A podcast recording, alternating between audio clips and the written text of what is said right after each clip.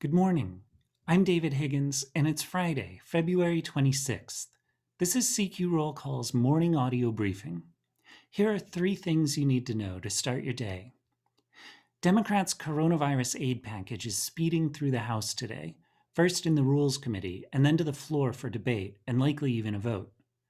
It's expected to include the $15 minimum wage increase, but the Senate parliamentarian ruled that the wage hike doesn't meet certain budget rules so that provision will likely be removed in the Senate.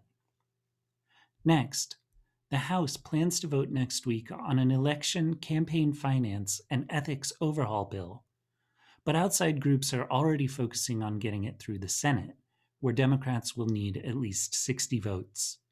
That's led some advocates to argue for rolling back the filibuster. And finally, lawmakers are drafting legislation to respond to the attack on the Capitol.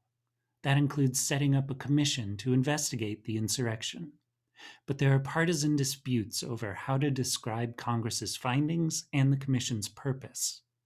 Some Democratic aides appear dubious of Republicans' intentions. Check CQ.com throughout the day for developing policy news.